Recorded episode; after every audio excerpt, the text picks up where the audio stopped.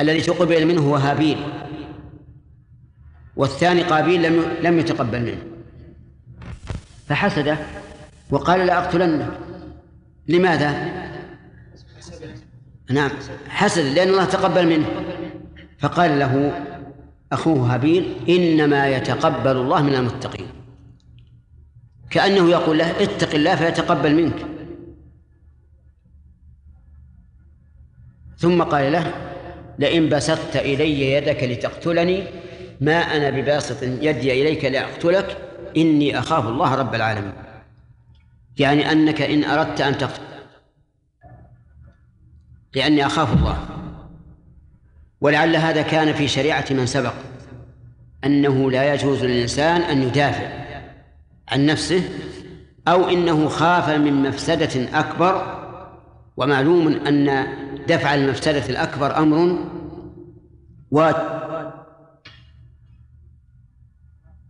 إني أريد أن تبوء بإثمي وإثمك فتكون من أصحاب النار وذلك جزاء الظالمين. فطوعت له نفسه قتل أخيه أي سهل سهلته له فقتله فأصبح من الخاسرين. فكان قابيل أول من سن القتل بغير حق. وصارت كل نفس تقتل بغير حق فعلى قابيل شيء من وزرها والعياذ بالله. لأنه أول من سن القتل ومن سن سنة سيئة فعليه وزرها ووزر من عمل بها إلى يوم القيامة. لكن هل الأمر كما قال المؤلف إنه آه، الشيطان يعني إبليس الذي أبى واستكبر عن سجود السجود لآدم وقابيل أو المراد الجنس؟ الصواب الثاني بلا شك لأن كثيرا من الكافرين لا يخطر ببالهم أنهم كفروا تأسيا بالشيطان الذي أبى واستكبر وكثير من القتلة لا يتأتى بباله أنه فعل ذلك تأسيا بقابيل فإذا كانت الآية تدل بلفظها على العموم والمعنى يقتضي ذلك فإنه لا وجه لكوننا نخصها بإيش؟ بمعين. انتبه ولد. وهذه قاعدة يجب أن نفهمها في من قواعد التفسير. أن اللفظ العام لا يجوز أن يقتصر فيه على بعض أفراده إلا إلا بدليل. فإن لم يكن دليل فالواجب العموم. هنا نقول الواجب العموم لأن اللفظ عام. ولأن المعنى إيش؟ امشوا يا جماعة. ولأن المعنى يقتضيه. لأن كل إنسان كافر قد لا يخطر بباله أنه متأس بالشيطان بإبليس. كل إنسان يقتل عمدا بلا حق لا يخطر بباله أنه قتل تأسيا بقابيل وحينئذ فاللفظ لا يساعد والمعنى لا يساعد أعني لا يساعدان على التخصيص بإبليس وقابيل وقوله من أضلانا من الجن والإنس. الجن على كلام المؤلف هو إبليس والإنس قابيل والصواب العموم.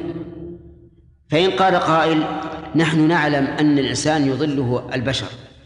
يأتي إنسان سيء ويضله. لكن كيف يكون من الجن؟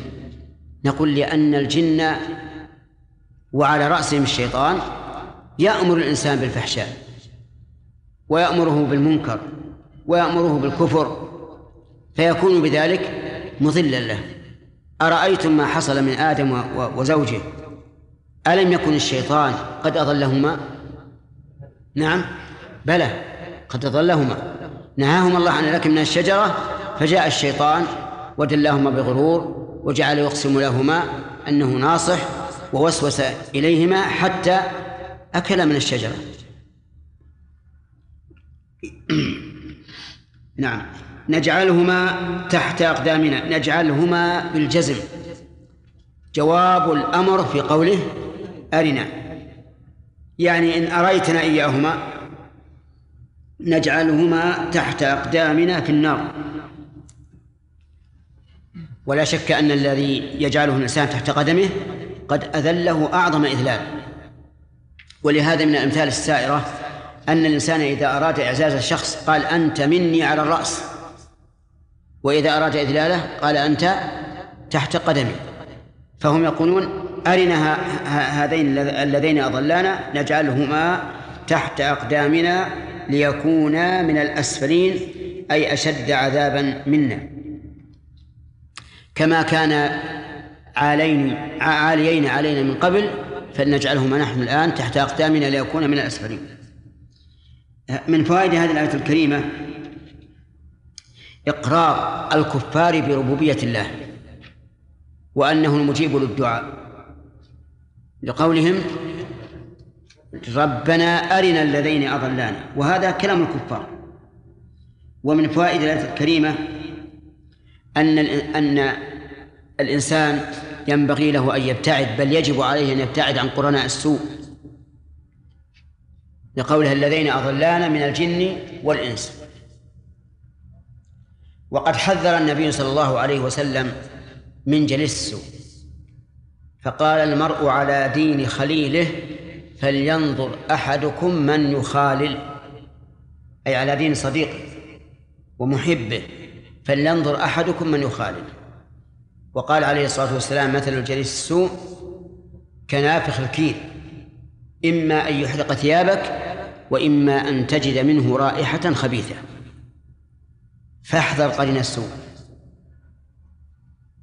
لا تجتمع به لا تصادقه لا تستأمنه على أي شيء. ومن فوائد الآية الكريمة تبرؤ التابعين من المتبوعين يوم القيامة. ويشهد لذلك قوله تعالى إذ تبرأ الذين اتبعوا من الذين اتبعوا ورأوا العذاب. فالمتبوعين في آية البقرة يتبرؤون من التابعين كما أن التابعين أيضا يتبرؤون من المتبوعين.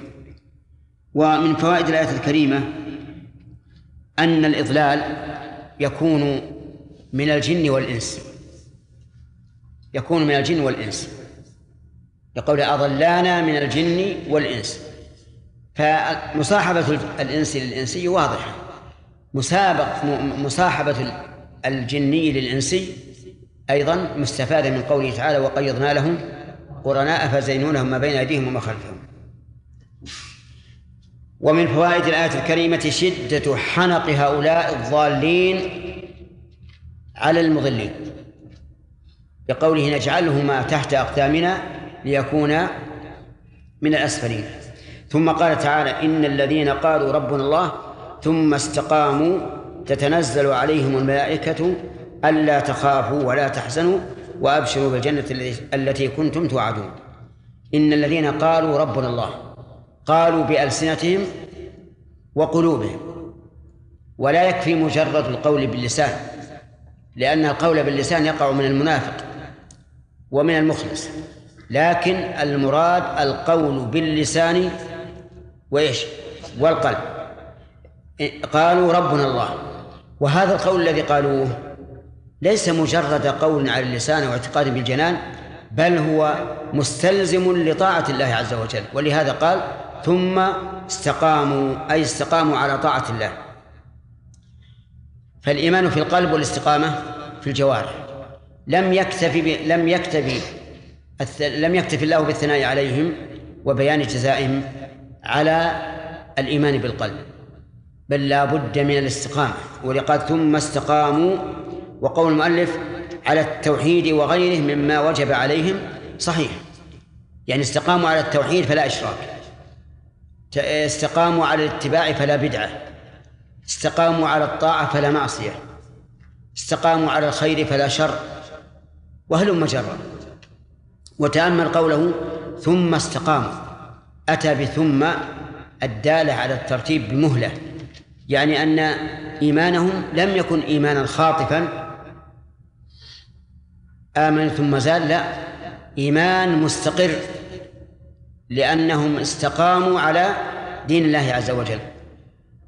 وقد وقد سئل النبي صلى الله عليه وسلم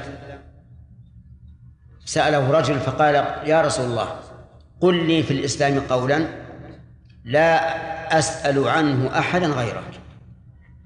يعني قولا فصلا. فقال له قل آمنت بالله ثم استقم. وهو مأخوذ من هذه الآية. إن الذين قالوا ربنا الله ثم استقاموا. وقول تتنزل عليهم الملائكة. تتنزل مدلولها يخالف مدلول مدلول تنزل. لأن تتنزل فيها زيادة. على تنزل. ما الزيادة؟ التاء. فهذه الزيادة تقتضي معنيين. المعنى الأول أن تنزلهم يكون شيئا فشيئا. تتنزل. لا تنزل دفعة واحدة. والثاني أن أن التنزل أو النزول متكرر. تتنزل عليه. يعني كلما دعت حالهم إلى تنزل الملائكة عليهم تنزلت عليهم. فصار الفرق الآن بين تنزل وتتنزل من وجهين. الوجه الأول أن تنزل تعني النزول مرة واحدة ودفعة واحدة وتتنزل تقتضي تكرار النزول وأنه يكون شيئا فشيئا. عليهم الملائكة سبق الكلام على ذكر الملائكة وقول المؤلف عند الموت فيه نظر لأن الله تعالى لم يقيد ذلك. فالظاهر أن الملائكة تتنزل عليهم كلما دعت الحال إلى التنزل إلى إلى النزول. عند الموت وعند الخوف وعند المعارك وفي كل حال تقتضي أن تنزل الملائكة عليه لأن الله أطلق. تتنزل عليهم ألا أي بأن لا تخافوا من الموت وما بعده ولا تحزنوا على ما خلفتم من أهل وولد فنحن نخلفكم فيه. نحن نقول ألا تخافوا من مستقبلكم ولا تحزنوا على ماضيكم لأن الإنسان عند الخوف إما أن يخاف من المستقبل أو يحزن على ما مضى فيقول لو أني فعلت كذا لكان كذا. لم يحدث لي الخوف مثلا. فالملائكة تنزل عليهم فتقول لا تخافوا من المستقبل ولا تحزنوا من الماضي. وقدم الخوف من المستقبل لأنه أهم من الحزن على ما مضى. لأن مستقبل الإنسان هو الذي يجعله يسير أو يتوقف فلهذا بدأ به قبل ذكر الحزن. وإذا جعلناه مثلا مما يدعو إلى التنزل حال الموت. فالملائكة فالإنسان عند الموت حاله تقتضي أن يزاد قوة ونشاطا على الإيمان والتوحيد. فتتنزل عليهم الملائكة عند الموت أيضا وتبشرهم بهذا. أن لا تخافوا ولا تحزنوا وأبشروا بالجنة التي كنتم توعدون. أبشروا هذه هي من البشارة وهي الإخبار اجلس يا ولد. هذا ابنك. مبارك. تعال عند أبوك. وأبشروا بالجنة التي كنتم توعدون. البشارة هي الإخبار بما يسر. هي الإخبار بما يسر. وسميت بشارة لأنه إذا سر الإنسان ظهر ظهرت علامة السرور على وجهه فتغيرت بشرة الوجه. وقد تطلق البشارة على الإخبار بما يسوء من باب التهكم. قال الله تعالى بشر المنافقين إيش؟ بأن لهم عذابا أليما. وقال تعالى فبشرهم بعذاب أليم. مع أن هذا مما يسوء لكنه على سبيل التهكم بهم. كما تقول للعاصي كما تقول أنت للعاصي أبشر بسوء العاقبة أبشر بالنار وما أشبه ذلك مما يكون تهكما به أبشروا بالجنة التي كنتم توعدون. الجنة هي الدار التي أعدها الله لأوليائه. وفيها كما في القرآن الكريم لا تعلم نفس ما أخفي لهم من قرة أعين. وفيها كما جاء في الحديث القدسي ما لا عين رأت ولا أذن سمعت ولا خطر على قلب بشر. بالجنة التي كنتم توعدون. من وعدهم بها؟ وعدهم الله عز وجل. قال الله تعالى وعد الله المؤمنين والمؤمنات جنات تجري من تحتها النهار التي كنتم توعدون. نحن أولياؤكم في الحياة الدنيا أي نحفظكم فيها. وفي الآخرة أي نكون معكم فيها حتى تدخلوا الجنة. ولكم فيها ما تشتهي أنفسكم ولكم فيها ما تدعون تطلبون. تقول لهم الجنة تقول لهم الملائكة نحن أولياؤكم في الحياة الدنيا وفي الآخرة. يعني أن الملائكة تتولى المؤمنين تحثهم على الخير وتحذرهم من الشر. وقد أخبر النبي صلى الله عليه وسلم أن للملك في قلب ابن آدم لمة وللشيطان لمة. فلمة الملك إعاد بالخير وحث على الطاعة. ولمة الملك آه، الشيطان بالعكس. وقوله في الحياة الدنيا أي نحفظكم فيها؟ وذلك أن الإنسان إذا كانت الملائكة معه فإنها تسدده وتدله على الخير وتحثه عليه. وفي الآخرة يتولونهم أيضا فإن الملائكة تتلقاهم الملائكة. هذا يومكم الذي كنتم توعدون. وفي الجنة تدخل عليهم الملائكة من كل باب. سلام عليكم بما صبرتم. فنعم عقب الدار. فهم أولياء المؤمنين في في الدنيا وفي الآخرة جعلنا الله وإياكم منه ولكم فيها أي في الآخرة ما تشتهي أنفسكم ولكم فيها ما تدعون. كل ما اشتهاه الإنسان وإن لم يطلبه فإنه يحصل بين بين يديه. وكذلك أيضا كل ما طلبه فإنه يحصل بين يديه. في الدنيا لا يتسنى الإنسان ما يشتهي. حتى لو طلب وكرر الطلب فإنه قد لا يأتيه. لكن في الآخرة مجرد ما يقع في قلب الإنسان أنه يشتهي كذا يحضر. كذلك أيضا ما يطلبون. ما يطلبونه يحضر أيضا. ويأتيهم أيضا ما لا يخطر على بالهم. كما قال تعالى لهم ما يشاءون فيها ولدينا مزيد. يعني يأتيك من النعيم ما لم تطلبه وما لم تشتهه نفسك لأنه لم يخطر على بالك. نزلا رزقا مهيئا منصوب بجعل مقدرا. أي نعم بجعل مقدرا. أي جعل نزلا من غفور رحيم وهو الله عز وجل. لأنهم لم يصلوا إلى الجنة إلا بمغفرته ورحمته. نعم. بارك نزول الملائكة في الآخر الموت نعم. من قصر الآية. نعم. شيخ بارك الله فيكم. هل هذا يصدق أيضا على قوله عز وجل ومن أعرض عن ذكري فإنه معيشة ضنكا يعني أكثر المفسرين على أنها في في القبر. نعم. وفي الآخرة. بينما الآية عامة. وهو كذلك. الآية عامة. ويدل لعمومها قوله تعالى من عمل صالحا من ذكر أو أنثى وهو مؤمن فلنحيينه حياة طيبة. فإن مفهومها أن من لم يتصف بذلك فليس له حياة طيبة. ما الذي حملهم على كثرتهم الشيخ على هذا؟ لعلهم فهموا أن السياق يدل على هذا. فهنا مثلا لا تخافوا ولا تحزنوا وأبشروا بالجنة التي كنتم توعدون. البشارة بالجنة حقيقة إنما تكون عند الموت. فلعله السياق ظنوا أنه يقتضي التخصيص. نعم. قول من شيخ بارك الله فيك. ربنا أرنا الذين هذا يا شيخ أليس فيه إقرار بالألوهية كما الذي قال أليس فيه إقرارا؟ بالألوهية ها؟ بالألوهية بتوحيد العبادة لأن الدعاء من أنواع العبادة. يعني كونهم دعوا الله عز وجل؟ لا دعاء الله تعالى يكون حتى في الدنيا لكنهم يدعون الله تعالى في الضراء وينسونه في السراء. وهناك أيضا في الآخرة ربما يقرون بهذا يعني يقرون بأنه حق لا إله إلا الله ولكن لا ينفعهم هذا الإقرار. نعم. إن الرسول إيش؟ صلى الله عليه وسلم. إيه بين يا أخبر من الملك الإنسان لما نعم. هذا يعني هذا شيخ بنفس الوقت الإنسان متردد وبين قد تكون قد يرد ترد اللمتان في آن واحد. ف يهوى الإنسان الخير. وإذا بالشيطان يصده عنه. وقد يكون لم يطرأ على باله فعل الخير ثم والشيطان قد وسوس له بالشر. نعم. شيخ جزاك الله خير. الدعاء هنا يا شيخ هل هو خاص بكثرة الإنس أم جميعا كفرة الجن والإنس؟ إيش؟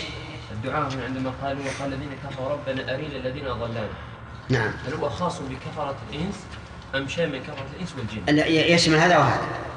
يشمل هذا وهذا لأن لأن الجن يدخل كافرهم النار بالإجماع. يا شيخ لماذا أتت الآية بصيغة الماضي؟ إيش؟ لماذا أتت ال- الآية بصيغة الماضي وقال الذين كفروا؟ أي نعم. هذا سؤال جيد. يقول هذا القول هل حصل أو سيحصل؟ الجواب لم يحصل. لكنه لكنه على حكاية الحال. على حكاية الحال أو يقال إنه لما تحقق وقوعه صار بمنزلة الماضي كقوله تعالى أتى أمر الله فلا تستعجلوه فإن أمر الله لم يأتي بعد بدليل قوله فلا تستعجلوه. ولا يمكن أن يقال إن قول الكافرين أرنا الذين أضلانا أن ذلك في النار بدليل قوله تعالى بعد ذلك نجعلهما تحت أقدامنا؟ نعم. لا يدل لأنه يمكن يج- يجعلون تحت أقدامهم وهم في عرصات القيامة. لا يلزم أن يكون هذا في النار. هو الجن للإنس هل يكون من جميع الجن أم من جنس أو نوع خاص؟ من المعلوم أن أن الجن فيهم الصالحون وفيهم دون ذلك وفيهم المسلمون وفيهم الكفار فالذي يضل إنما هو الكافر أما الجني المؤمن فلا يضل, يضل. لكن شيخ الله هل جميع كفار الجن عندهم أو مكنهم الله عز وجل من إغواء الإنس؟ لا ما هو على كل حال لكن أصل كفر الإنسان أصل من من من الشيطان والنفس. والشيطان من من الجن لا شك. إلا إبليس كان من الجن. نعم.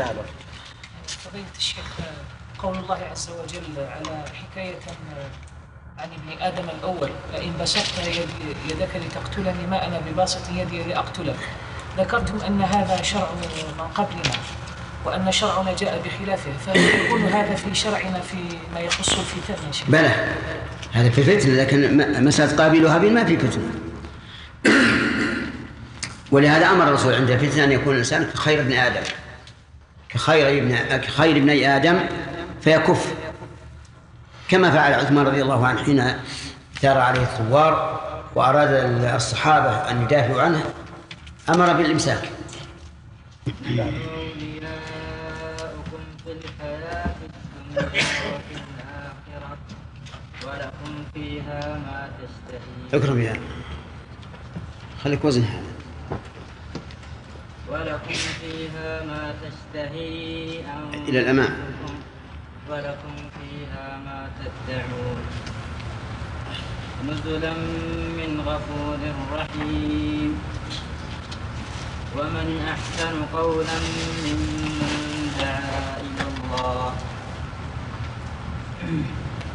ومن أحسن قولا ممن دعا إلى الله وعمل وعمل صالحا وقال إنني من المسلمين. بس أعوذ بالله من الشيطان الرجيم. قال الله تبارك وتعالى إن الذين قالوا ربنا الله ثم استقاموا تتنزل عليهم الملائكة ألا تخافوا ولا تحزنوا. آه، متى يكون هذا التنزل؟ نعم. في كل حال ومنها عند الموت. نعم. في كل حال يحتاجون إلى التأييد والتثبيت و ولا سيما عند الموت. طيب. يشهد لهذا قوله تعالى إذ يوحي ربك إلى الملائكة أني معكم تأخر شوية. نجاري.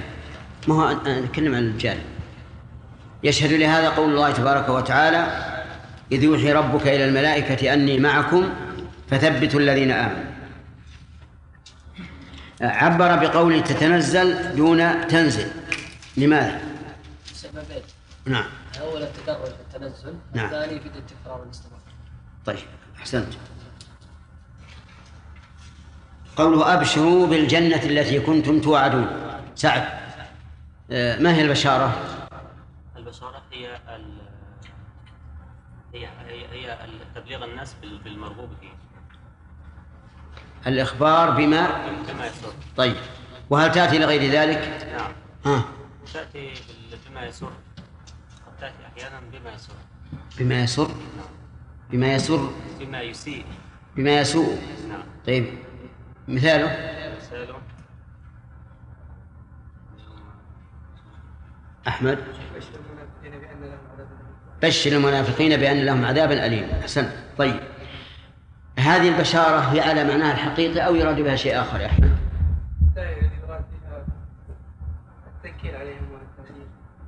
التهكم.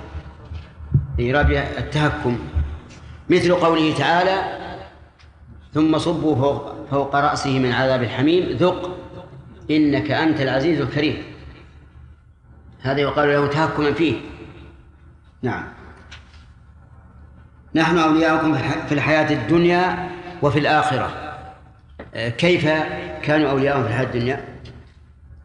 أولياءهم في الحياة الدنيا نعم. يعينونهم على فعل الخيرات. ويحذرونهم في المنكرات نعم هل هذا ما يشهد ما يشهد له في الحديث؟ حديث نعم قرناء يعني لا أن أن أنهم أولياءهم في الحياة الدنيا. نعم يقول النبي صلى الله عليه وسلم إن الشيطان لمة. والملك لمة أحسنت. طيب. أظن وقفنا على قوله ولكم فيها ما تدعون. ها؟ إيش؟ الناقل هذا لو نزل شوي إيش؟ الناقل هذا. لو نزل شوي أي. هذا؟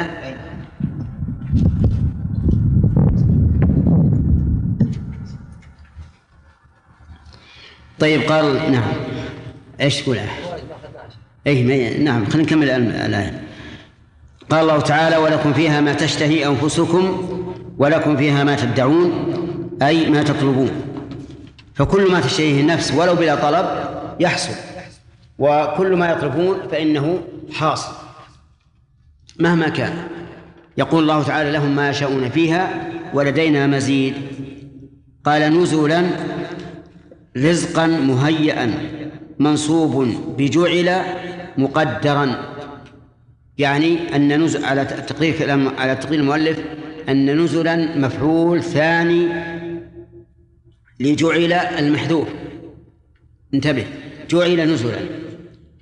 ومفعولها الأول هو نائب الفاعل لأن نائب الفاعل ينوب عن المفعول به. ينوب مفعول به عن فاعله طيب يقول نزلا أي جعل نزلا من غفور رحيم وهو الله عز وجل.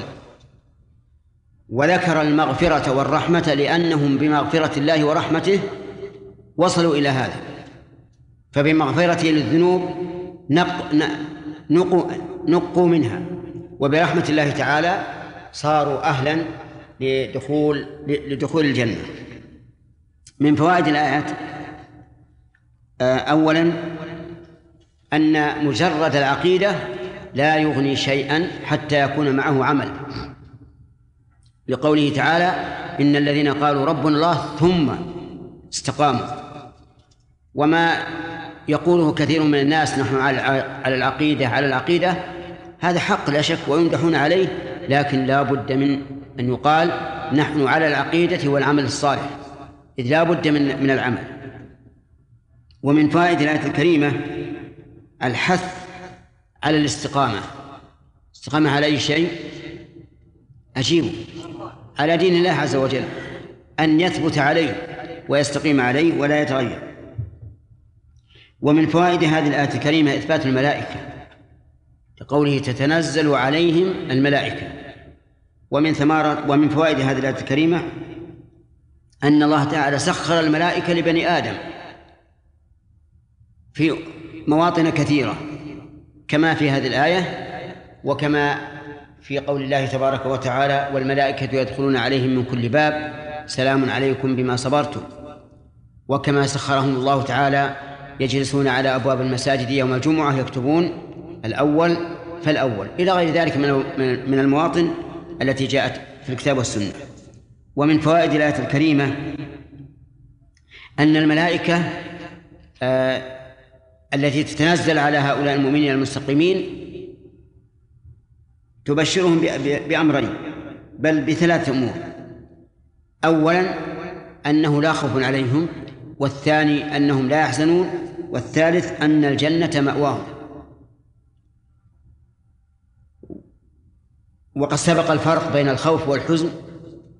نعم ومن فوائد من فوائد الآية الكريمة تحقيق البشرى بما يؤيدها. يعني لا يكفي أن تقول فلان أبشر بالخير حتى حتى تبين ما يؤيد هذه البشرى. يؤخذ من هذه الآية. وهي قوله التي كنتم توعدون. وذلك لعلمهم بأن وعد الله لا يخلف. ومن فوائد الآية الكريمة أن الملائكة أولياء لمن آمن واستقام في الحياة الدنيا وفي الآخرة. أما الحياة الدنيا فهي حفظهم من المعاصي والزلل وتهيئتهم للعمل الصالح ومعونتهم على ذلك وتثبيتهم عليه. وأما في الآخرة فلا تسأل فإن الملائكة تتولاهم تتلقاهم الملائكة وكذلك أيضا يدخلون عليهم من كل باب في الجنة إلى غير ذلك مما ذكر الله عز وجل. ومن فوائد الآية الكريمة أن للذين آمنوا بالله واستقاموا في الجنة ما تشتهيه الأنفس.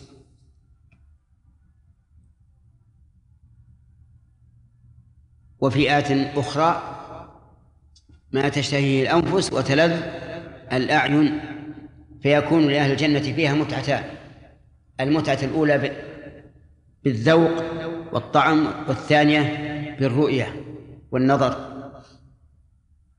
ومن فوائد الآية الكريمة أن في الجنة كل شيء يطلب. لقوله ولكم فيها ما تدعون فكل ما يطلبون فإنه موجود في الجنة. نسأل الله أن يجعلني وإياكم من أهلها. ومن فوائد هذه الآية الكريمة أنهم يؤتون هذا الرزق في الجنة على أنه إكرام وكرامة. لقوله نزلا وأصل النزل ما يقدم للضيف من الكرامة. ومن فوائده فوائد الآية أيضا أنهم إنما وصلوا إلى ذلك بمغفرة الله ورحمته. لقوله نزلا من غفور رحيم ولولا ذلك ما وصلوا إلى ما وصلوا إليه. ولهذا أخبر النبي صلى الله عليه وسلم أنه لن يدخل الجنة أحد بعمله. قالوا ولا أنت يا رسول الله؟ قال ولا أنا. إلا أن يتغمدني الله برحمته. فالإنسان لا يصل إلى إلى الجنة بالعمل ووجه ذلك أنه لو قوبل العمل بالنعمة التي أنعم الله بها على الإنسان لم يكن شيئا إذ أن نعم الله لا تحصى ولا تعد. بل قال بعض أهل العلم إن شكر نعمة الله على النعمة إيش هو؟ نعمة يحتاج إلى شكر ثاني والشكر الثاني نعمة يحتاج إلى شكر ثالث وهلم جرا. وعليه يقول الشاعر إذا كان شكري نعمة الله نعمة علي في لا علي في له لا إله إلا الله. إذا كان شكري نعمة الله نعمة علي له في مثلها يجب الشكر فكيف بلوغ الشكر إلا بفضله وإن طالت الأيام واتصل العمر؟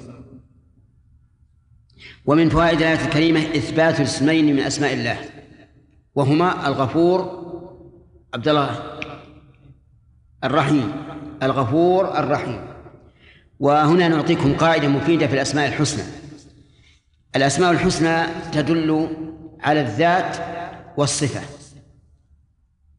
على الذات والصفة. دلالة مطابقة وتضمن ودلالة التزام. فغفور يدل على أن هناك غافرا وهو الله ويدل على صفة المغفرة على صفة المغفرة له. إذ لا يمكن أن يوجد اسم مشتق لا يوجد في موصوفه أصل الاشتقاق. ولهذا لا تقل للأعمى إنه بصير ولا للأصم إنه سميع. طيب.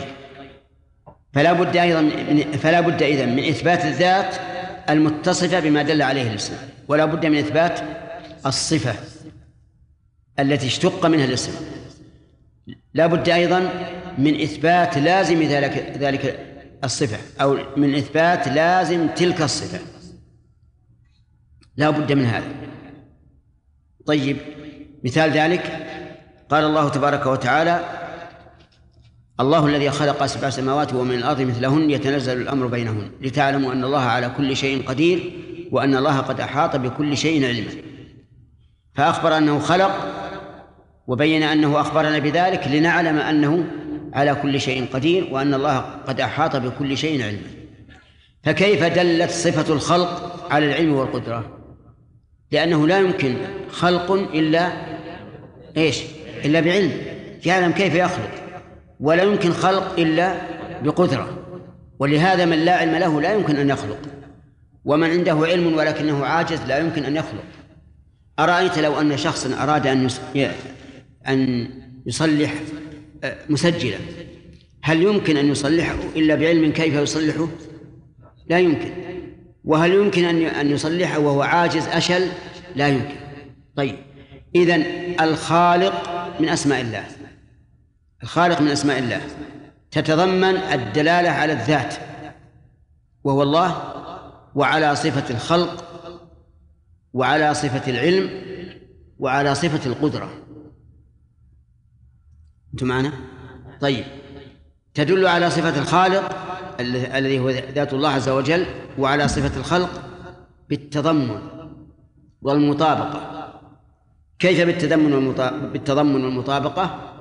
إذا دل إذا إذا أخذ اللفظ بكامل معناه سميت الدلالة مطابقة. وإذا أخذ ببعض معناه صارت صارت الدلالة تضمنا. وإذا أخذ بما يلزم على ذلك صارت الدلالة التزاما. ما أدري يعني واضح؟ طيب. فدلالة الخالق على الذات وصفة الخلق مطابقة. ودلالتها على الذات وحدها تضمن وعلى الخلق وحده تضمن وعلى العلم والقدرة التزام. طيب. نضرب مثلا في المحسوسات. تقول مثلا لي دار لي دار. الدار كما نعلم تتضمن حجرا وغرفا وساحات وابوابا وشبابيك وما إلى ذلك. دلالة هذه الكلمة دار على كل هذا على مجموع هذا. دلالة مطابقة يا أخواني. طابقة. ودلالتها على كل غرفة وحجرة وشباك تضمن ودلالتها على أن لهذا البيت بانيا التزام. طيب. أسماء الله تعالى تجرى على هذا. كذلك أيضا يقولون إذا كان الاسم متعديا. فلا فلا بد من, من الإيمان به اسما من أسماء الله. والإيمان بما دل عليه من صفة والإيمان بما يترتب على تلك الصفة من أفعال. فالغفور انتبه لا يتم الإيمان به حتى تؤمن بأن الله تعالى تسمى بهذا الاسم غفور. فتؤمن بأن الغفور اسم من اسم من أسماء الله. لا بد أن تؤمن بما تضمنه من صفة إيش؟ المغفرة. لا بد أن تؤمن بأن الله يغفر. يغفر بمقتضى هذا الاسم. يغفر لمن يشاء ويعذب من يشاء. فانتبهوا لهذه لهاتين القاعدتين. آه، الدلالة دلالة الاسم على المعنى تتضمن ثلاث دلالات. مطابقة تضمن التزام. ثم الاسم من أسماء الله. إذا كان متعديا لا فلا يتم الإيمان به إلا بثلاثة أمور. أن تؤمن بأنه اسم من أسماء الله.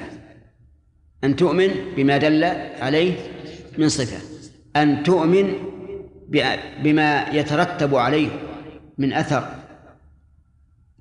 فإذا كان الاسم غير متعد فلا بد من الإيمان بأنه اسم من أسماء الله. وبما تضمنه من صفة ولا وليس له أثر لأنه غير متعدي. فالحي مثلا الحي اسم من أسماء الله. لا يتم الإيمان به حتى تؤمن بأنه بأنه اسم من أسماء الله. وبأن الله متصف بما دل عليه من صفة وهي الحياة. هل له أثر؟ لا الحياة صفة لازمة ما تتعدى. لكن السميع متعدي. السميع ذو سمع يسمع به البصير ذو بصر يبصر به. ثم قال عز وجل ومن أحسن قولا ممن دعا إلى الله وعمل صالحا. وقال إنني من المسلمين. هذه ثلاثة أوصاف. إذا اتصف بها الإنسان فلا أحسن من قوله. يقول عز وجل ومن أحسن قولا أي لا أحد أحسن قولا. تفسير المؤلف لهذه الجملة بهذه الجملة يفيد أن من اسم استفهام لكنها بمعنى النفي. من أحسن يعني لا أحد أحسن.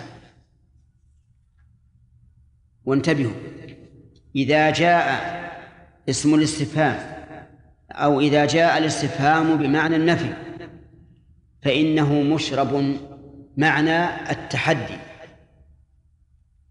أيما أبلغ أن تقول لا أحد أحسن قولا من دعا الله أو أن تقول من أحسن؟ الثاني أبلغ لأن الثاني يتضمن النفي ويتضمن التحدي. كأنه يقول ائتني ببينة على أن هناك أحدا أحسن من أحسن ممن دعا إلى الله. انتبه. كل استفهام جاء بمعنى النفي فإنه مشرب معنى التحدي. لأنك إذا قلت من كذا يعني معناه أتحداك أن تأتي لي بشيء سوى ذلك. فمن أحسن؟ أشد نفيا من قول إيش؟ لا أحد أحسن. وذلك لأنها جملة استفهامية مشربة معنى التحدي. أحسن؟ هذه خبر مبتدأ. ومن؟ هو المبتدأ. وقولا تمييز لأنه كلما جاءك اسم منصوب بعد اسم التفضيل فهو تمييز له. من أحسن قولا ممن دعا إلى الله قال المؤلف بالتوحيد. وهذا لا شك حسن لكن الآية أشمل من التوحيد. من دعا إلى الله بالتوحيد والعمل الصالح وغير ذلك مما يدعى إلى الله. وقول ممن دعا إلى الله يعني إلى دين الله. ودين الله يتضمن التوحيد والأعمال الصالحة. ثانيا قال وعمل صالحا.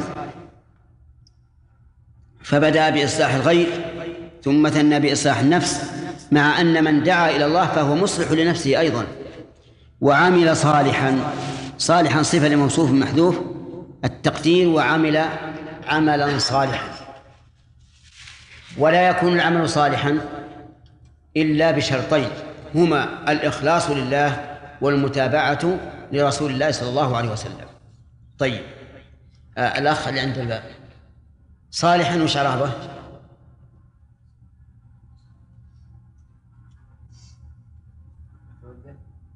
نعم. لا. نقول إنها صفة لموصوف محذوف التقدير أنت. تقدير عمل عملا صالحا. طيب آه، متى يكون عمل صالحا؟ والسؤال لك.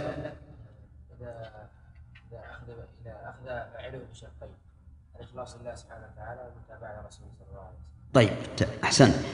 الإخلاص لله عز وجل والمتابعة لرسول الله صلى الله عليه وسلم.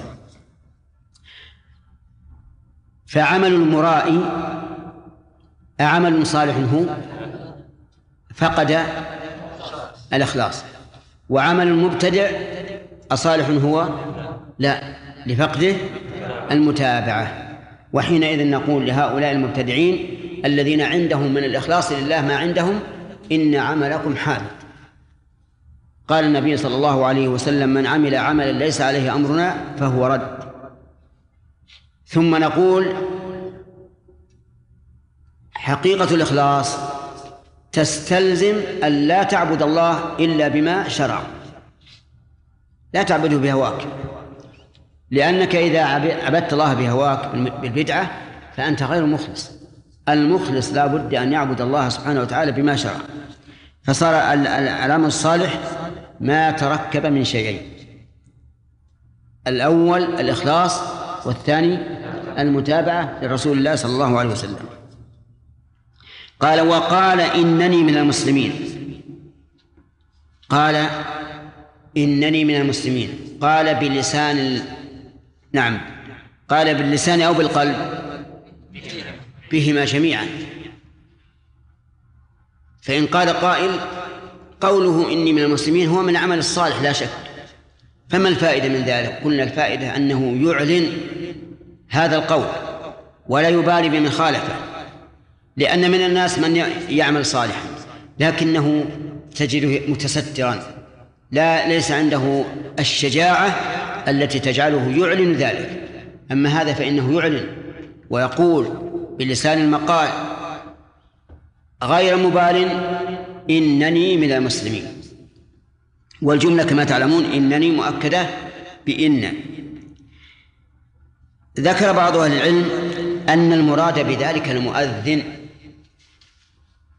أن المراد بذلك المؤذن لأن المؤذن يدعو إلى الله يقول الناس حي على الصلاة حي على الفلاح ولأنه مؤمن عامل صالحا ولأنه يقول أشهد أن لا إله إلا الله يعلنها وأشهد أن محمد رسول الله وهذا معنى قوله إنني من المسلمين. لكن الصحيح أن الآية عامة تشمل المؤذن وغير المؤذن. الخطيب على المنبر يدخل في الآية ولا لا؟ يدخل في الآية. المعلم في حلقة تعليمه يدخل في ذلك. فالآية أعم مما ذكر. ولكن اعلم أن بعض السلف يذكر للآية معنى خاصا لا يريد حصرها في هذا المعنى وإنما يريد التمثيل. وهذه مسألة قد تفوت على بعض الناس. دائما ننظر في ابن كثير أو ابن جرير أنه قال فلان كذا لجزء المعنى فهم لا يريدون أن يقصروا العام على الخاص لأنهم أعلموا أعلم من أن يقتصروا على بعض أفراد العام مثلا. لكنهم يريدون إيش؟ التمثيل. مثال ذلك مثلا قال بعض العلماء ثم أورثنا الكتاب الذين اصطفينا من عبادنا فمنهم ظالم لنفسه ومنهم مقتصد ومنهم سابق بالخيرات قال الظالم لنفسه الذي يؤخر الصلاة عن وقتها. المقتصد الذي يصليها في آخر الوقت. السابق بالخيرات الذي يصليها في أول الوقت. طيب هذا لا شك أنه حصر بل لا شك أنه تخصيص للعام. فنقول أرادوا بذلك أرادوا بذلك التمثيل. طيب. من فوائد الآية الكريمة تفاضل الأعمال. تفاضل الأعمال لقوله ومن أحسن قولا. وأحسن اسم تفضيل. ولا شك أن الأعمال تتفاضل. تتفاضل باعتبار الجنس وباعتبار النوع وباعتبار الهيئة. ثلاثة اعتبارات. باعتبار الجنس وباعتبار النوع وباعتبار إيش؟ الهيئة والكيفية. طيب. تتفاضل باعتبار الجنس. فمثلا الصلاة أفضل من الزكاة. الصلاة أفضل إيش؟ من الزكاة. الزكاة أفضل من الصوم. الصوم أفضل من الحج. هذا باعتبار الجنس. ثم هذا الجنس أيضا تتفاضل من وجه آخر. واجب العبادة أفضل من نفلها. فصلاة الظهر مثلا أفضل من قيام الليل. هذا هذا تفاضل باعتبار الجنس لكنه من وجه آخر. دليل ذلك أن النبي صلى الله عليه وسلم قال عن الله وما تقرب إلي عبدي بشيء أحب إلي مما افترضت عليه. تتفاضل باعتبار النوع. باعتبار النوع. فإن شئ نعم مثل الوتر أفضل من مطلق التهجد. الرواتب أفضل من النفل المطلق. هذا باعتبار إيش؟ باعتبار النوع. وإن شئت فاجعل تفاضلها باعتبار الوجوب والندب من هذا النوع. طيب الثالث إيش؟ باعتبار الهيئة. صلاة يخشع فيها الإنسان ويتدبر ما يقول وما يفعل ويطمئن وصلاة أخرى يقتصر على الواجب وبدون خشوع قلب مثلا أيهما أفضل؟ الأولى أفضل. والمهم أننا نؤمن بأن الأعمال تتفاضل وأن بعضها أحب إلى الله من بعض. يبقى النظر هل يلزم من تفاضل العمل تفاضل الع- العامل؟ نعم. وعلى هذا فالعامل أيضا يختلف ويتفاضل. قال النبي صلى الله عليه وسلم لا تسبوا أصحابي فهو الذي نفسي بيده لو أنفق أحدكم مثل أحد ذهبا ما بلغ مد أحدهم ولا نصيبه العمل واحد لكن العامل مختلف. ومن فوائد الآية الكريمة فضيلة الدعوة إلى الله عز وجل لقولهم ممن دعا إلى الله. ومن ومن فوائدها الإشارة إلى الإخلاص في الدعوة. نأخذها من قوله إلى الله. لأن الداعي ربما يدعو ويقوم للناس ويذكرهم ويعظهم ويحثهم على الخير ويحذرهم من الشر لكن يريد أن يكون مرموقا بينهم. هل هذا دعا إلى الله ولا دعا إلى نفسه؟ إلى نفسه. فلا بد إذن من الإخلاص. طيب لو قال قائل هل يثلم الإخلاص ما لو أراد بالدعوة إصلاح الناس؟ الجواب لا. لا لا يثلمه لأن أصل دعوته من أجل إصلاح الناس. ومن فوائد الآية الكريمة آه، فضيلة العمل الصالح الذي جمع بين أمرين الإخلاص والمتابعة لقوله وعمل صالحا. ومن فوائد الآية الكريمة وجوب العلم. أين نأخذ؟ من أين نأخذ؟ من قوله وعمل صالحا. لأنه لا يمكن أن تعرف أن أن العمل موافق للشرع أو غير موافق إلا بالعلم. وهذا واضح. فيكون في الآية دليل على وجوب العلم لأنه إذا كان العمل الصالح من الواجبات فلا بد أن تعمل أن تعلمه بالشرع. وما لا يتم الواجب إلا به فهو واجب. ومن فوائد الآية الكريمة أنه ينبغي للمسلم أن يكون عزيزا بدينه وأن يعلن به وأن يقول إنني من المسلمين وأن لا يستحي إذا قيل له إنه مسلم. لقوله وقال إنني من المسلمين. ومن فوائد الآية الكريمة الإشارة إلى تجنب التزكية الذاتية. لأنه قال من المسلمين ولم يقل وقال إنني مسلم لأن الإنسان قد يعتز بقوله إنني مسلم ويفخر أكثر مما يقول و... مما يكون ذلك فيما لو قال إنني من المسلمين. ومن فوائد الآية الكريمة الإشارة إلى المؤاخاة بين المسلمين. بقوله من المسلمين. إشارة إلى أنني كواحد من هؤلاء لا أفترق عنهم. وأظنه انتهى الوقت طيب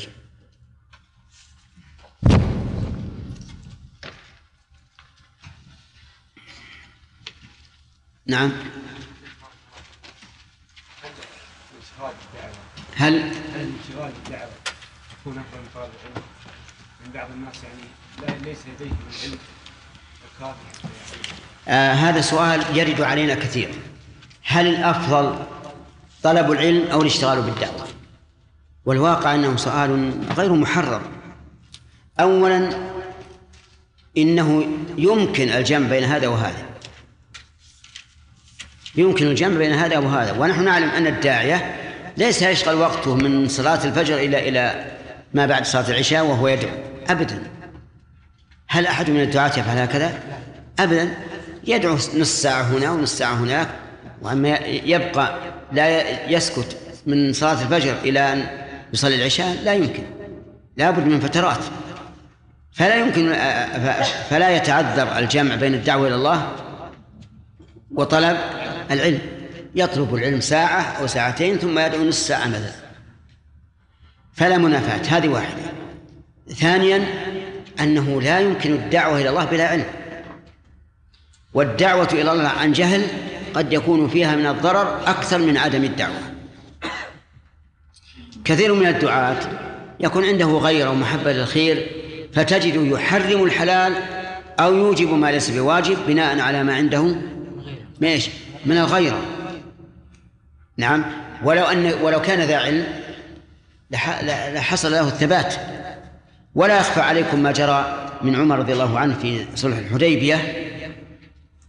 ما ماذا فعل؟ صار يعارض الصلح ويأتي للرسول عليه الصلاة والسلام يريد أن يحل عقدة الصلح. لكن الثبات كثبات أبي بكر تبين بها الحق. فلا يمكن أن يكون داعية يدعو إلى الله بلا علم.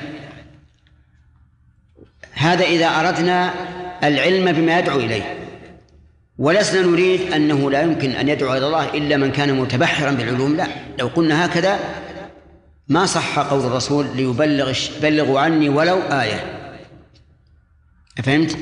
إذن الجواب من وجهين. الوجه الأول ها أنه لا منافاة بين العلم والدعوة. الوجه الثاني أنه لا تمكن الدعوة إلا بعلم بما يدعو إليه. طيب بقي علينا وسائل الدعوة. وسائل الدعوة كثيرة. يعني ليس و... ليس الدعوة مختصة بأن يقوم الإنسان يتكلم.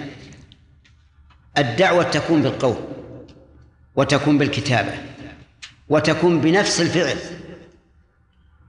الإنسان الذي تثق منه تجد أنك تنظر ماذا يصنع وتفعل مثله. هذا دعوة هذا نوع من الدعوة. بل قد تكون الدعوة بالفعل والعمل أقوى تأثيرا من الدعوة باللسان. واضح؟ طالب العلم الذي يريد الدعوة لا سيما الدعوة في الحارات. لأن يعني شيخ يوجد حارات منكرات كثيرة مثل منها ترك الصلاة فيعرف الفلان وفلان يتركون الصلاة. فإن جلس يعني يمشي إليهم ضاع وقته. وبعضهم يعني يقول هو موجود. ويقع الإنسان في حرج إما ان يتركهم أو يشتغل ما هو فيه. والإنسان ان يعني الوقت قليل وإن تفرق أيضا قل فهل يعذر الإنسان مثلا إذا غلب على ظنه إن هذا الشخص إنه بعيد الاستجابه وكذلك بعيد إنه يقبل منه؟ ويجد في الوقت المناسب له. هذه في الواقع موعظة أو أمر. الدعوة تكون بصفة عامة. أما أن تذهب إلى فلان وتنصحه فهذا في الحقيقة موعظة. وإذا كان لك سلطة فهو أمر أمر بمعروف. وهذا كما تعرف له أحوال. لا يجب على الإنسان أن يترك ما, يهمه في, دينه ودنياه من أجل أن يذهب إلى الناس يقرأ أبوابهم ليأمرهم أو يعظهم. هذا ليس بواجب. نعم من رأى.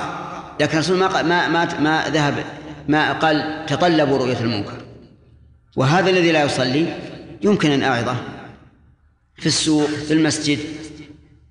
ولهذا نجد الناس الآن يستثقلون أن يقرأ عليهم الباب أحد يعظهم أو يأمرهم وربما حصل من ذلك ما يسمى برد الفعل.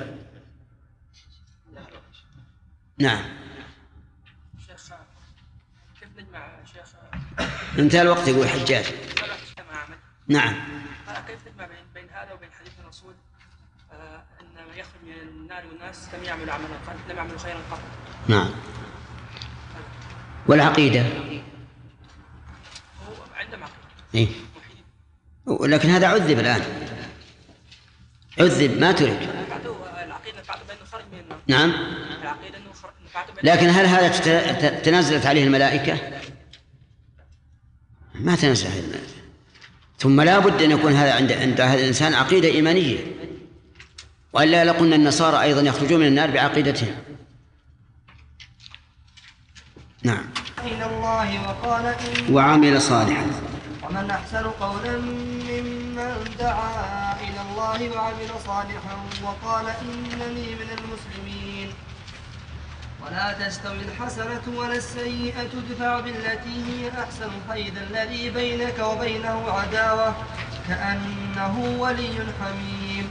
وما يلقاها إلا الذين صبروا وما يلقاها إلا ذو حظ عظيم. بس. أعوذ بالله من الشيطان الرجيم. قال الله تبارك وتعالى ومن أحسن قولا ممن دعا إلى الله وعمل صالحا. ما الذي نصب قولا؟ نعم. تمييز. طيب هل هناك قاعدة في مثل هذا السياق؟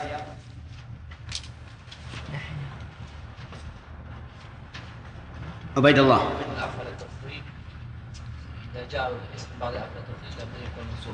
إذا جاء اسم مبين لأسم لاسم التفضيل صار منصوبا على آه، التمييز. نعم. طيب. الاستفهام هنا بمعنى ها؟ لا. بمعنى النفي وهو مشرب معنى التحدي. طيب. من المراد بهذا من أحسن قولا ممن دعا إلى الله وعمل صالحا؟ المراد كل من قام بالدعوة إلى الله. سواء بالكلمة أو بالأعمال أو بالقول. يعني عام. عام. كل من دعا. آه، ذكر بعضهم أنه المؤذن هذا من باب ذكر بعض أنواع العموم. فيكون مراده؟ بعض أنواع العام ولا لا يراد منه التخصيص آه، لكن مراد إيش؟ تمثيل فقط التمثيل بارك الله فيك. طيب آه، أظن ما أخذنا إلا آية واحدة. أخذنا فوائدها؟ نعم. شاء قال الله تبارك وتعالى ولا تستوي الحسنة ولا السيئة. ولا تستوي الحسنة ولا السيئة في جزئياتهما لأن بعضهما فوق بعض. قوله ولا تستوي الحسنة ولا السيئة آه، فسرها المؤلف بأن المعنى لا تستوي الحسنات بعضها مع بعض ولا السيئات بعضها مع بعض. وعلى هذا التفسير تكون لا غير زائدة تكون أصلية. ويكون المراد بالآية انتفاء تساوي الحسنات وانتفاء التساوي السيئات. وهذا أمر لا أشكال فيه أن الحسنات بعضها أحسن من بعض وأفضل من بعض وأوكد من بعض. وكذلك السيئات بعضها أسوأ من بعض وأشد. لكن هناك تفسيرا آخر وهو أن المعنى أن الحسنات والسيئات لا تتساوى. بدليل قوله ادفع بالتي هي أحسن إلى آخره. وبناء على ذلك تكون لا زائدة للتوكيد كما هي في قوله تعالى غير المغضوب عليهم ولا الضالين. فإن لا هنا زائدة للتوكيد ولهذا لو قلت في غير القرآن العزيز لو قلت غير المغضوب عليهم ولا الضالين لاستقام الكلام. فإذا قال قائل هل هناك ترجيح؟ قلنا المؤلف رجح المعنى الأول وهو امشي. أن الحسنات لا تساوي لا تتساوى والسيئات لا تتساوى.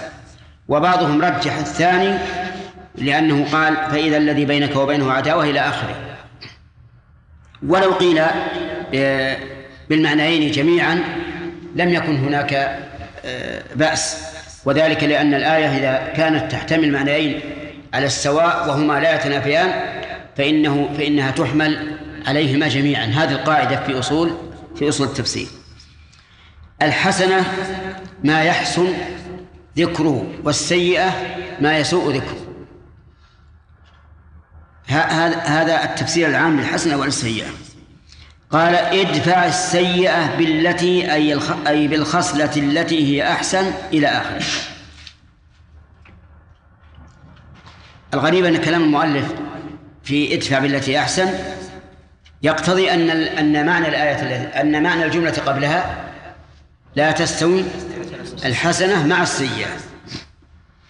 ادفع السيئة بالتي أي بالخصلة التي هي أحسن. أفادنا رحمه الله أن التي صفة لموصوف محذوف أي بالخصلة التي هي أحسن. أحسن من السيئة. فإذا قال قائل السيئة ليس فيها حسن فكيف يقول أحسن؟ من السيئة؟ قلنا إن اسم التفضيل قد يأتي وليس في الطرف الآخر منه شيء. كما في قوله تعالى أصحاب الجنة يومئذ خير مستقرا وأحسن مقيلا مع أن أصحاب النار ليس في مستقرهم خير ولا في مقيلهم خير. و ويكون معنى الآية أنه لما كان من المعتاد. أن الإنسان لا يدفع السيئة بالتي هي أحسن أمره الله أن يدفع بالتي هي أحسن. وذلك لأن مدافعة السيئة تكون على ثلاث وجوه. الوجه الأول أن يدفع سيئة بمثلها. وهذا جائز. والثانية أن يدفع السيئة بحسنة لكن هناك شيء أحسن منها. وهذا أيضا جائز وهو أعلى من الأول. الثالث أن يدفع السيئة بالتي هي أحسن يعني بأحسن ما يدفعها به وهذا أفضل وأطيب وهو الذي أمر الله به. فصارت مقابلة السيئة على ثلاثة إيش؟ وجوه. الأول سيئة بمثلها وجزاء سيئة سيئة مثلها ثانية بحسنة.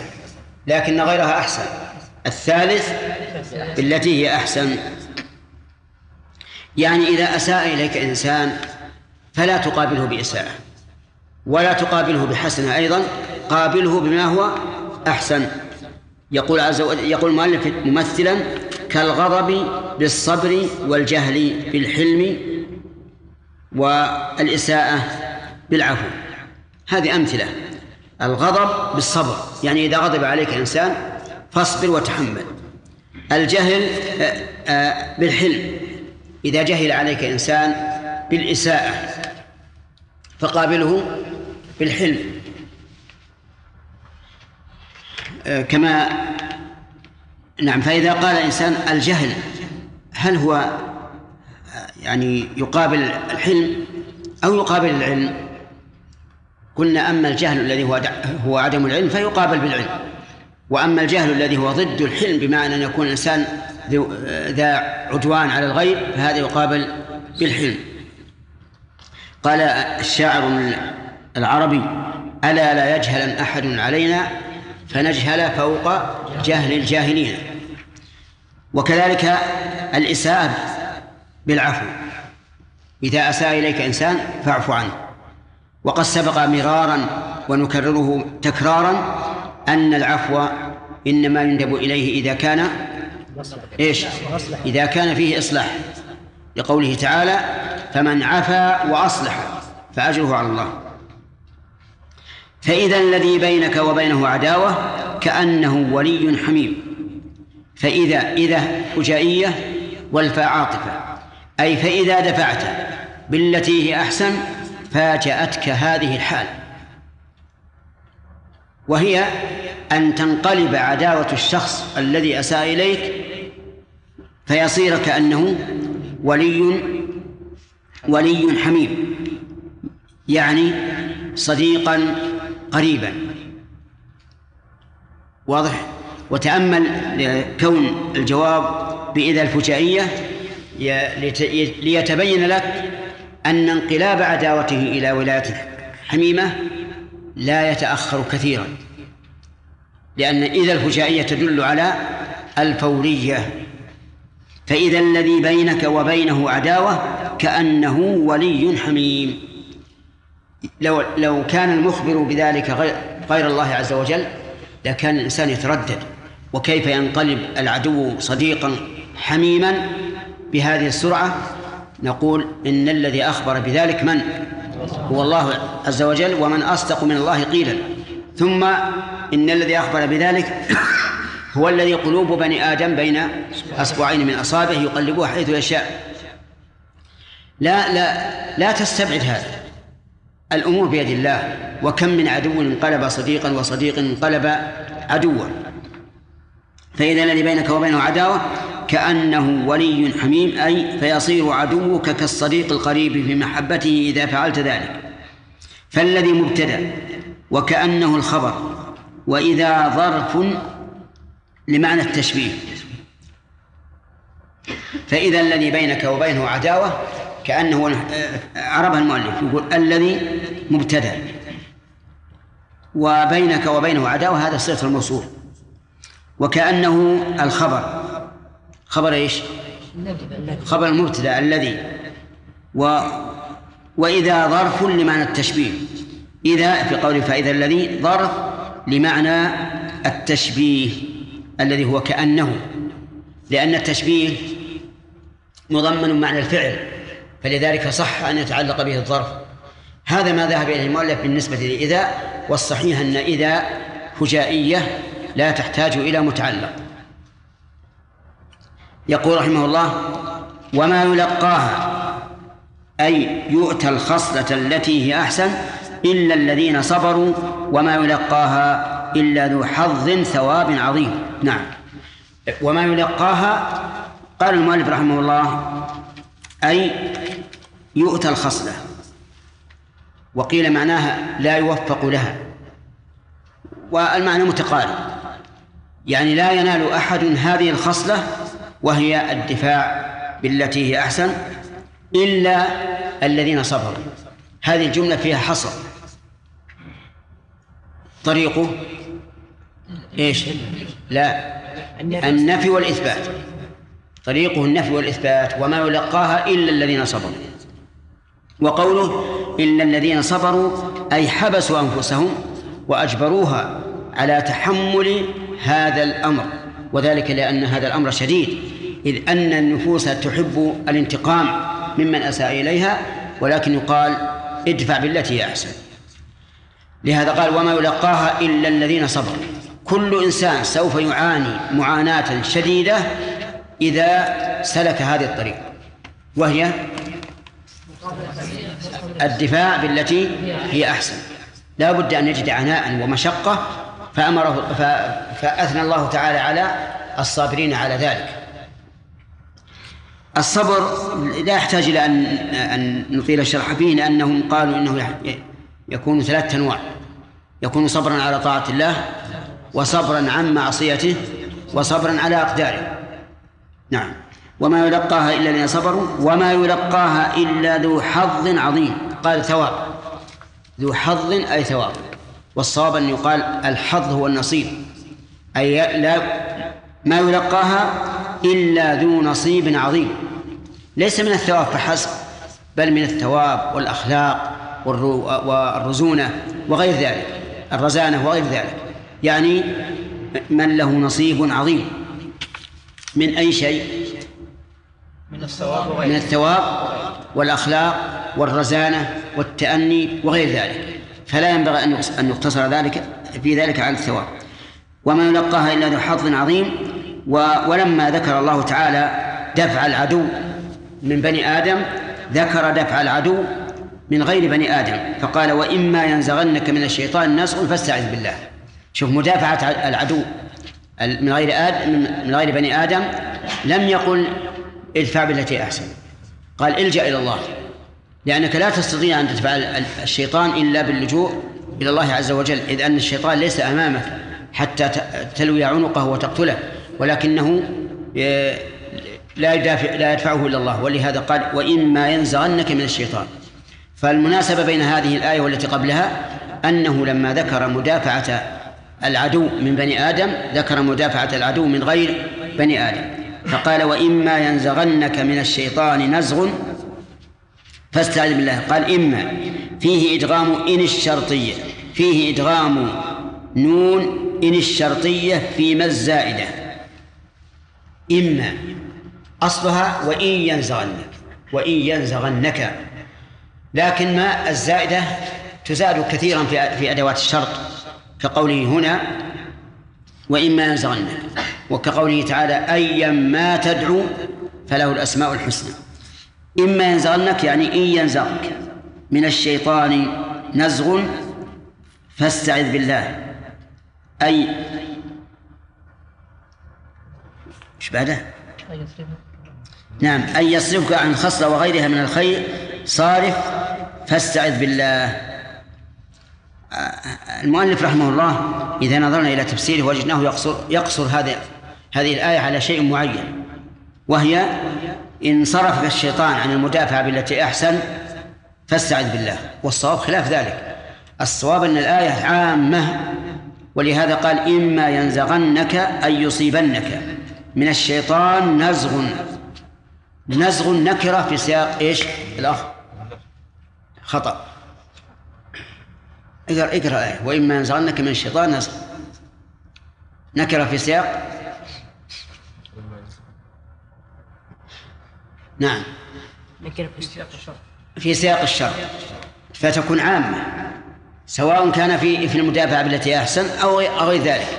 كلما أصابك نزغ من الشيطان فاستعذ بالله. ولهذا أمر النبي صلى الله عليه وعلى آله وسلم الذي شكى إليه الوسوسة في الصلاة. أمره بإيش؟ أن يستعين. بالله. قال يتفل عن يساره ثلاثا ويستعيذ بالله. المهم أنه متى نزغك من الشيطان نزغ فالجأ إلى من يستطيع دفعه والله عز وجل. لكن كيف أعرف أن الشيطان نزغ أحدا؟ الشيطان يعدكم الفقر ويأمركم بالفحشاء. كلما رأيت أنه ألقي في روعك أن تفعل معصية فاعلم إيش؟ أنه نزغ. من الشيطان. كلما ألقي في روعك أنك تترك طاعة فهذا نزغ من الشيطان. استعذ بالله. لأن الشيطان ليس شيئا محسوسا يحس الإنسان فيراه ويسمعه لكن يعرف بما يلقي في القلب. فاستعذ بالله أي اعتصم به. قال المؤلف جواب الشرط وجواب الأمر محذوف أن يدفعه عنك. نعم. أين الأمر؟ استعذ. يعني كأن قائلا يقول وإذا استعذت فما النتيجة؟ النتيجة أن يدفعه الله عنك. لأن الله تعالى لم يأمرك بالاستعاذة به والاستعاذة كما تعرفون هي الاستجارة مما يسوء. استعذ بالله يدفعه عنك. إنه هو السميع السميع للقول العليم بالفعل. هذه الجملة التعليلية. لقوله استعذ بالله. يعني فإنك إذا استعذت منه إذا استعذت منه بالله سمعك وإنه عليم بكيفية دفع هذا الشيطان الذي نزغك منه نزغا. فهو سميع لقولك إذا استعذت به. عليم بما يدفع به عنك هذا الشيطان. في الآيات فوائد منها انتفاء تساوي الحسنات بعضها ببعض وانتفاء تساوي السيئات بعضها ببعض. فيترتب على ذلك فائدة أن الحسنات تتفاوت والسيئات تتفاوت. فمن الحسنات ما هو أصول في الإسلام كالأصول الخمسة ومنه ما هو دون ذلك. ومنه ما هو فرائض ومنه ما هو نوافل. في المحرمات ما هو شرك مخرج عن الملة وما هو شرك دون ذلك وكذلك يقال في الكفر ومنه ما هو فسوق ومنه ما هو دون ذلك. هذا إذا قلنا أن المراد إيش؟ أن الحسنات لا تتساوى والسيئات لا تتساوى. أما إذا قلنا لا تستوي الحسنة ولا السيئة أي أن الحسنة والسيئة لا يستوي لا يتساوان فيفيد الحث على فعل الحسنات في مقابل السيئات. وليس الفائدة أن يعلم أن الحسنة لا تساوي السيئة لأن هذا أمر معلوم. ولا يمكن في القرآن ببلاغته أن يأتي بمثل ذلك لأن هذا كقولك السماء فوقنا والأرض تحتنا. لكن المراد الحث على أن تقابل السيئة بحسنة ومن فوائد الآية الكريمة الإرشاد إلى مدافعة السيئات. الأخ. من أين تؤخذ؟ من قوله ادفع معك معك كتاب؟ لا لا خذ خذ المصحف وتابع. لا يستولي عليك ال- ال- الوسواس. طيب آه، يؤخذ من قوله ادفع بالتي هي أحسن. ومن فوائد الآية الكريمة الحث على أعلى المقامات في مدافعة السيئات. تؤخذ من من قوله أحسن.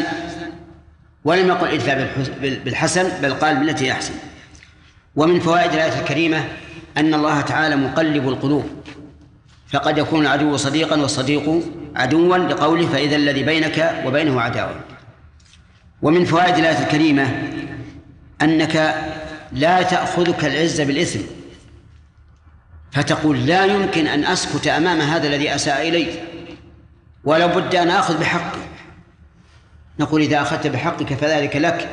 لكن هناك خلق أفضل وأكمل وهو المدافعة بالتي هي أحسن. ومن فوائد الآية الكريمة أن المدافعة بالتي هي أحسن شاقة على النفس. شاقة على النفس بقوله وما يلقاها إلا الذين صبروا ولكن اصبر. ومن فوائد الآية الكريمة أن من سلك هذه الطريق وهي مدافعة السيئة بما هو أحسن فإنه ذو نصيب عظيم من الأخلاق والثواب والرزانة والرجولة والشهامة وغير ذلك لقوله وما يلقاها إلا ذو حظ عظيم. ومن فوائد الآية التي بعدها أن ملجأ الإنسان عند الخوف مما لا يمكنه دفعه هو الله عز وجل لقوله وإما ينزغنك من الشيطان نزغ فاستعذ بالله. ومن فوائد الآية الكريمة أنك كلما أحسست بشيء من نزغات الشيطان من تهاون بمأمور أو ارتكاب لمحظور فعليك أن تلجأ إلى إلى الله عز وجل. فإن قال قائل نجد الاستعاذة مشروعة في غير هذا الحال. مشروعة عند قراءة القرآن مثلا. مشروعة عند دخول الخلاء. فما الجواب؟ الجواب أن مشروعيتها عند تلاوة القرآن لأن الشيطان يتسلط على الإنسان حين قراءة القرآن أن يصده عما فيه من الذكر الحكيم. يصده عن تدبره عن الخشوع فيه عن آه على أن كون الإنسان يلتزم بأوامره ونواهيه ويصدق بأخباره. المهم أن الشيطان يحرص على الإنسان إذا أراد قراءة القرآن فناسب أن يؤمر بالاستعاذة بالله من الشيطان الرجيم. وكذلك عنده في الخلاء لأن الخلاء موضع موطن من؟ الشياطين. الشياطين تكون في أخبث الأماكن والملائكة في أطيب الأماكن. ولهذا كانت المساجد بيوت الملائكة وكانت المراحيض آه نعم بيوت الشياطين. ومن فوائد الآية الكريمة إثبات الشيطان وأن له سلطة على بني آدم. لقوله من الشيطان نزغ فاستعذ بالله. وهو كذلك. والله سبحانه وتعالى سلط الشيطان على بني آدم وأيد المؤمنين بالملائكة. فإن الشيطان إذا أمر بالفحشاء فإن هناك أمرا آخر يضاد وهو أمر الملك. ومن فوائد الآية الكريمة أنه لا يستعاذ إلا بالله. بقوله فاستعذ بالله لكن هذا مقيد بما لا يقدر عليه إلا الله فإنه لا استعاذة منه إلا بالله. وكذلك أيضا لا استعاذة لمخلوق غير قادر. فمثلا لو أن الإنسان استعاذ بميت لكان هذا شركا لأن الميت لا يمكن أن يفيدك. لكن لو استعاذ بحي فيما يقدر عليه فلا بأس بذلك. فلا بأس بذلك لأن النبي صلى الله عليه وسلم قال من وجد ملاذا فليعذ به أو معاذا فليعذ به. فالاستعاذة بالمخلوق فيما يقدر عليه كالاستعانة به فيما يقدر عليه وكالاستغاثة به فيما يقدر عليه. ومن فوائد الآية الكريمة إثبات السميع العليم لله يعني أنه من أسماء الله عز وجل. وسبق أنه لا يتم الإيمان بال- بالاسم إلا ثلاث أمور إن كان متعديا وبأمرين إن كان غير متعدي. السميع متعدد متعدي. فتثبت السميع اسما والسمع صفة وكونه يسمع أثرا. أثرا. وكذلك يقال في العليم وقول المؤلف رحمه الله السميع للقول هذا صحيح لأن متعلق السمع هي الأقوال. العليم بالفعل فيه نظر. لأن الله عليم بالفعل عليم بالقول عليم بما ليس بفعل ولا قول. ولقد خلقنا الإنسان ونعلم ما توسوس به نفسه. فقصره على الفعل لا شك أنه قاصر. فيقال الصواب العليم بكل شيء من الأقوال والأفعال والإرادات والحاضر والمستقبل والماضي. ومن فوائد الآيتين آه، بلاغة القرآن بذكر المتقاربين في المعنى وإن كان بينهما فرق من حيث الحقيقة آه، وجه ذلك أنه ذكر في الآية الأولى معاملة من؟ معاملة معاملة المسيء من الإنس بأن تدفعه بالتي هي أحسن وذكر يرحمك الله وذكر في الثانية معاملة من؟ المسيء من غير الإنس وهو الشيطان ثم قال عز وجل ومن آياته الليل والنهار والشمس والقمر من آياته أي آيات, أي آيات الله عز وجل. والآية في اللغة العلامة. العلامة وهي بالنسبة لآيات الله ما كان علامة على قدرة الله عز وجل وقوته وحكمته وعلمه ورحمته وغير ذلك. فقول من آياته الدالة على إيش؟ على قدرته وعلمه وحكمته ورحمته وغير ذلك مما يدل عليه هذا الليل والنهار. من آياته الليل والنهار. الليل بظلامه والنهار بضيائه. هذا من آيات الله. لا أحد يستطيع أن يفعل ذلك إطلاقا. يقول الله عز وجل قل أرأيتم إن جعل الله عليكم الليل سرمدا إلى يوم القيامة؟ قل أرأيتم إن جعل الله لكم النهار سرمدا إلى إلى يوم القيامة؟ من إله غير الله يأتيكم بليل تسكنون فيه؟ هذا أيهما الأولى؟ هذه الثانية؟ قل أرأيتم إن جعل الله عليكم الليل سرمدا إلى يوم القيامة؟ من إله غير الله يأتيكم بضياء؟ أفلا تسمعون؟ الجواب؟ لا إله. لا أحد يأتي بذلك. قل أرأيتم إن جعل الله عليكم النهار سرمدا إلى يوم القيامة؟ من إله غير الله يأتيكم بليل تسكنون فيه؟ أفلا تبصرون؟ الجواب؟ لا أحد. فهذا من آيات الله العظيمة الدالة على قدرته وعلى رحمته وعلمه وحكمته وقوته بينما الليل قد غشي الأرض بظلامه وإذا بالصبح قد كشف هذا الغطاء فأصبحت الدنيا ضياء. كذلك من آياته الشمس والقمر وما أعظمها من آية. هذان الكوكبان يسيران منذ خلقهم الله عز وجل إلى أن يأذن الله بخرابهما يسيران على نمط واحد. لا يتعديانه ولا يتجاوزان ولا يتجاوزانه قال بعض العلماء لو أن الشمس بعدت عن مقرها شعرة واحدة لهلك الناس من البرد وجمدت المائعات ولو أنها نزلت شعرة واحدة لذابت الأرض من الحر. وهذا من من قدرة الله عز وجل. ثم هذا الجرم العظيم. له هذه هذه الإضاءة العظيمة مع البعد التام. وهذه الحرارة العظيمة مع البعد التام.